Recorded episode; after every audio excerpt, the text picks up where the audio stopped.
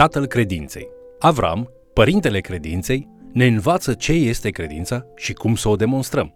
Prin cele patru altare zidite, Avram este un exemplu de maturizare, de dezvoltare a credinței în patru trepte. Al patrulea altar, altarul capitulării, a fost cel mai important. Acolo, Avram demonstrează încrederea lui totală în Dumnezeu, dar și faptul că pentru el, Dumnezeu era pe primul plan. Bine ați venit la studiul nostru al cele mai importante cărți din lume, Cuvântul lui Dumnezeu, adică Biblia. În această lecție ne întâlnim cu un om foarte important pe nume Avram. El este cunoscut ca părintele multor neamuri și unul dintre patriarhii lui Israel. Dar mai mult decât atât, el este părintele credinței.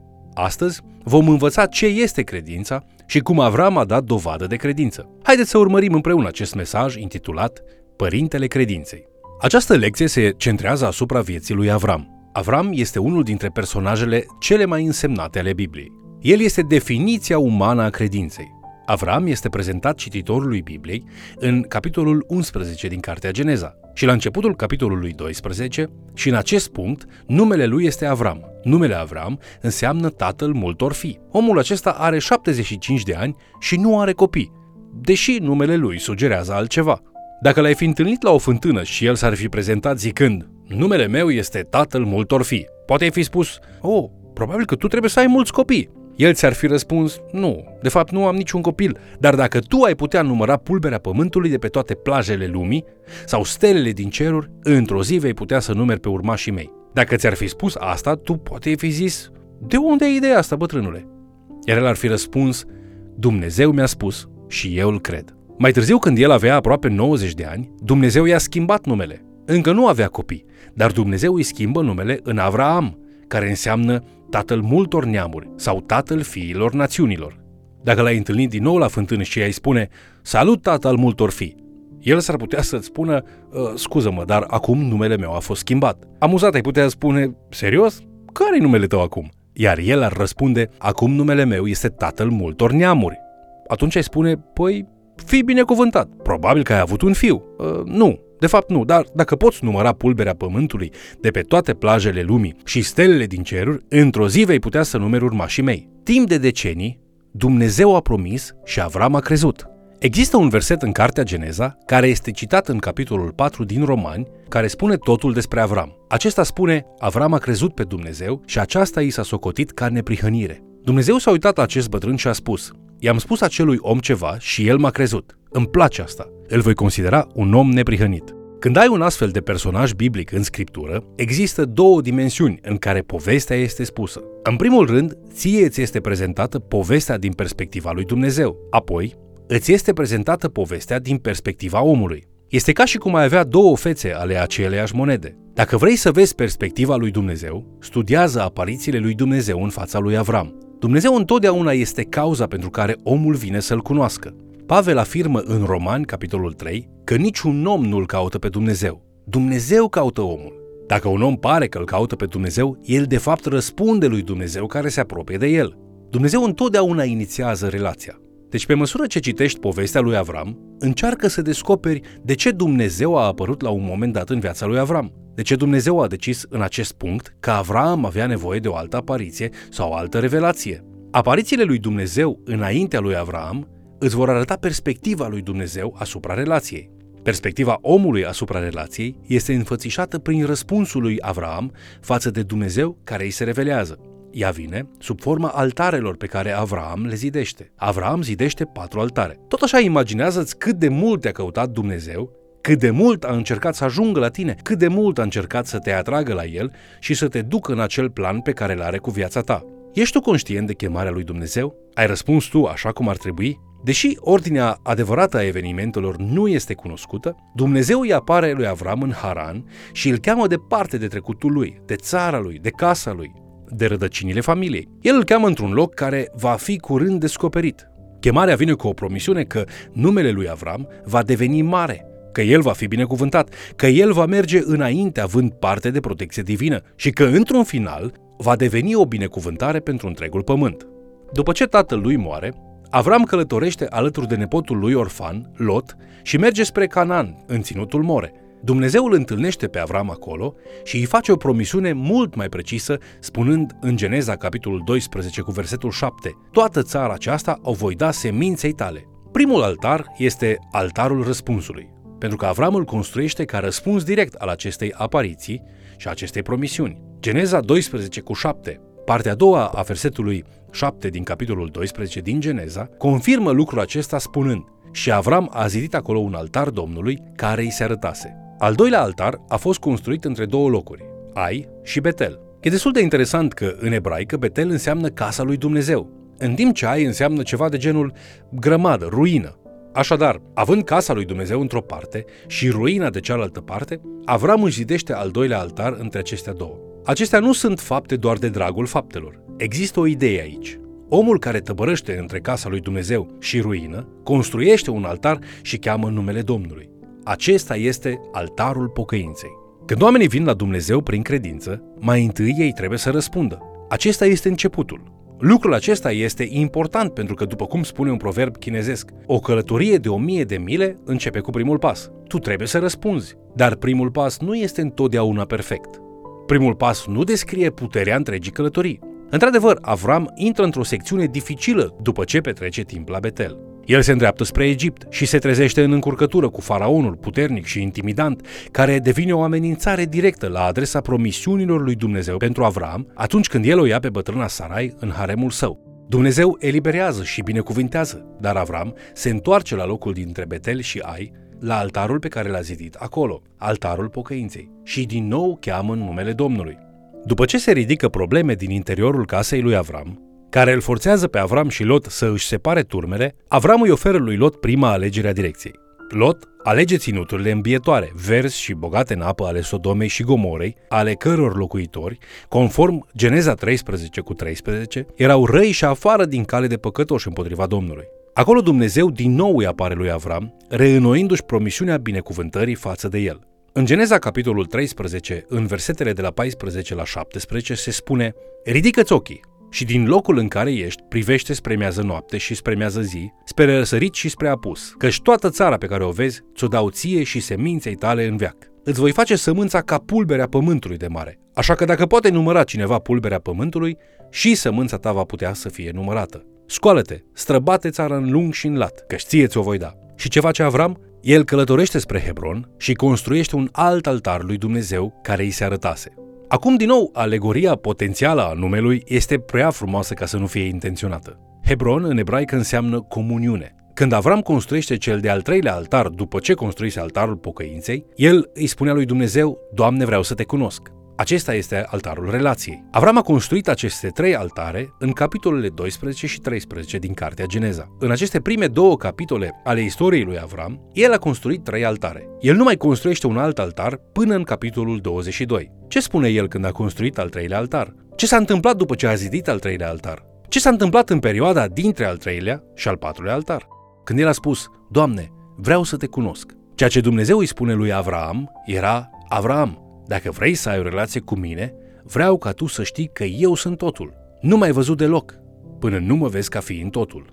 În Geneza capitolul 16, la sugestia soției lui Sara și conform practicilor ținutului, Avram a avut un fiu din partea țiitoarei ei egiptene. Ismael, pe lângă faptul că a fost o persoană care s-a născut în circumstanțe complicate, este o ilustrație a ceva mai mult. Dumnezeu i-a promis lui Avram copii. Nu există nimic în înregistrările despre promisiunile anterioare care să spună că Sarai avea să fie cea care să-i nască copiii. Deci acum, recurgând la tradițiile culturii cu privire la femeile infertile, Avram și-a avut primul copil. Dar promisiunea lui Dumnezeu este miraculoasă și nu este o mișcare superficială, cum este trucul unui magician. Chiar și așa, Avram și-a avut într-un final fiul sau nu?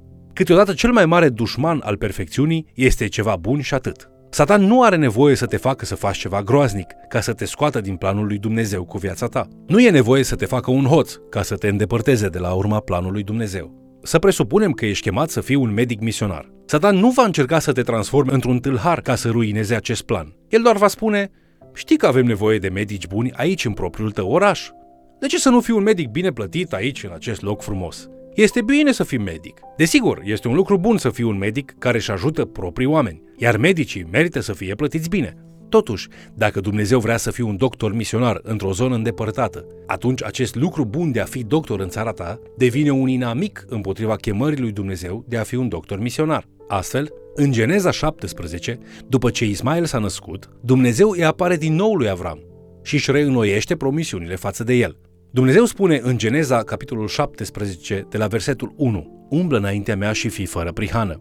Voi face un legământ între mine și tine și te voi înmulți nespus de mult. Iată legământul meu pe care îl fac cu tine. Vei fi tatăl multor neamuri. Nu te vei mai numi Avram, ci numele tău va fi Avraam, căci te fac tatăl multor neamuri. Te voi înmulți nespus de mult. Voi face din tine neamuri întregi și din tine vor ieși împărați. Voi pune legământul meu între mine și tine și sămânța ta după tine din neam în neam. Acesta va fi un legământ veșnic, în puterea căruia eu voi fi Dumnezeul tău și al seminței tale după tine. Ție și seminței tale după tine îți voi da țara în care locuiești acum ca străin, și anume îți voi da toată țara Cananului în stăpânire veșnică, și eu voi fi Dumnezeul lor. Până aici totul e bine. Parcă această chichiță cu Ismael a funcționat, însă Dumnezeu încă nu terminase. El avea mai multe de spus.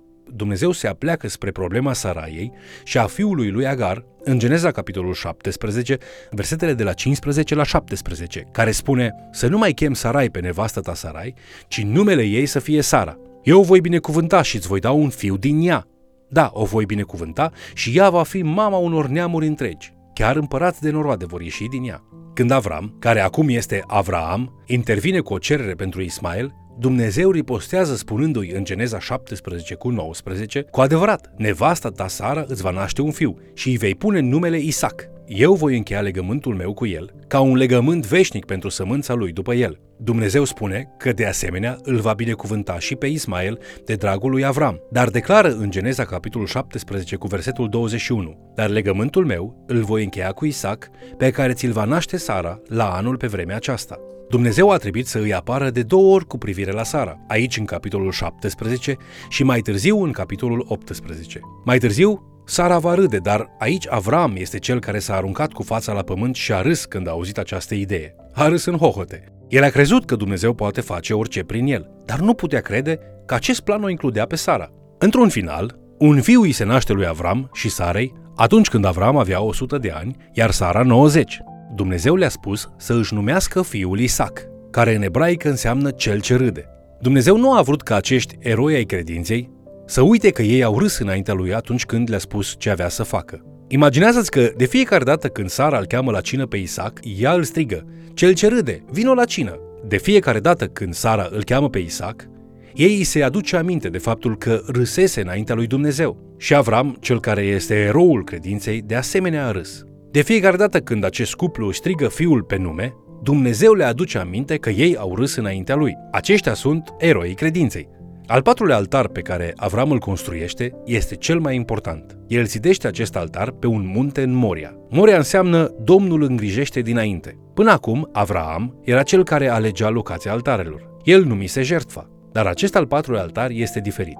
Dumnezeu a ales locul. Dumnezeu a numit jertfa. Știi ce a cerut Dumnezeu ca jertfă pe acest al patrulea altar? Pe Isaac. El, Dumnezeu, l-a cerut pe băiat. Acest copil nu era doar fiul bătrâneții lui Avram și al Sarei, ci de asemenea era împlinirea a 25 de ani de credință și a promisiunii specifice a lui Dumnezeu cu privire la viitorii copii ai lui Isaac.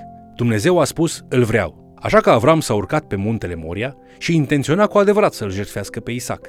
Acum, să nu faci o obsesie de faptul că el avea să aducă un sacrificiu uman. Este evident din cum s-a încheiat povestea că Dumnezeu niciodată nu a intenționat ca lucrul acesta să se întâmple. Pe muntele Moria, Avram nu l-a oferit pe Isaac. Avram s-a oferit pe sine însuși. Acest al patrulea altar este altarul capitulării sau altarul realității unde el îi oferă totul lui Dumnezeu. El plănuia să-l aducă pe Isaac ca jertfă, dar chiar înainte ca el și Isaac să urce muntele, el le-a spus slujitorilor lui, Rămâneți aici cu măgarul. Eu și băiatul ne vom duce până acolo să ne închinăm și apoi ne vom întoarce la voi. Avram niciodată nu s-a îndoit de faptul că se vor întoarce amândoi.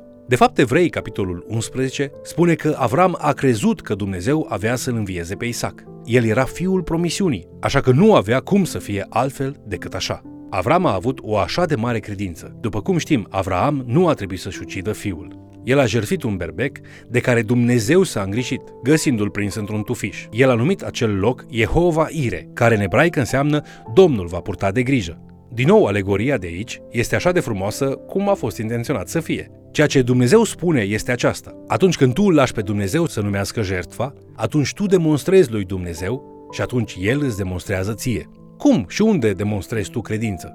Pe vârful dedicării totale. Acolo îți demonstrezi credința lui Dumnezeu. Cum îi asigură pe femeie și pe om de credință? Prin aducerea lor în supunere totală. Mesajul Scripturii poate fi sumarizat în două cuvinte. Dumnezeu primul. Lucrul acesta nu este ușor, dar nu este nici extrem de complicat. Nu este complex, este doar dificil. De fapt, Noul Testament ne spune că nimeni nu poate spune Isus este Domnul, adică Dumnezeu primul, fără ca Duhul Sfânt să-i fi descoperit aceasta. Dacă ești născut din nou, atunci tu vei vedea împărăția lui Dumnezeu și vei ști că Dumnezeu este rege. Vei intra în această relație cu El, unde El domnește în inima ta ca rege al tău, domn și stăpân al tău. Dacă El nu este totul, atunci El nu este nimic. Acesta este cel de-al patrulea altar, altarul capitulării. Iată înaintea ta cele patru altare ale lui Avram. Altarul răspunsului, altarul pocăinței, altarul relației și altarul capitulării. Câte altare ai zidit? Ai zidit altarul răspunsului, spunând, învață-mă, Doamne? Zidind altarul răspunsului, ai construit altarul pocăinței, rupând-o complet cu trecutul și strigând la Dumnezeu după direcție? Ai zidit altarul relației, spunând, vreau să te cunosc în adevăr, Doamne? Și mai presus de toate, ai zidit tu altarul capitulării sau altarul dedicării totale, făcându-l pe Dumnezeu totul în viața ta? Vă mulțumesc pentru că ați fost alături de noi studiind Cuvântul lui Dumnezeu. Tocmai am făcut cunoștință cu Avram, părintele credinței. Am aflat că Avram a zidit patru altare înaintea lui Dumnezeu, pe care le-a numit altarul răspunsului, altarul pocăinței, altarul relației și altarul capitulării. Aceste altare caracterizează viața de credință la care fiecare dintre noi suntem chemați. Pe măsură ce studiezi Scriptura, mergi înainte, urcând pe muntele propriei tale capitulări înaintea lui Dumnezeu. Te invit să ne urmărești în continuare și, de ce nu, să mai chem cel puțin o persoană să ni se alăture.